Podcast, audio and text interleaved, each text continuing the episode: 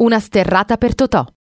Uccellacci e uccellini è un film del 1966 diretto da Pierpaolo Pasolini, interpretato da Totò e Ninetto Davoli e prodotto da Alfredo Bini, come dice la canzone che apre la pellicola.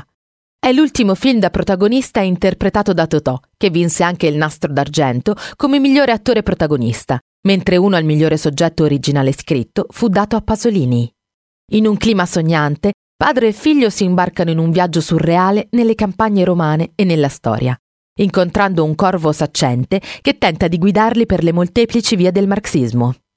Alla fine della pellicola i due camminano su una strada sterrata dove incontrano Luna, giovane prostituta che avrà una liaison con entrambi.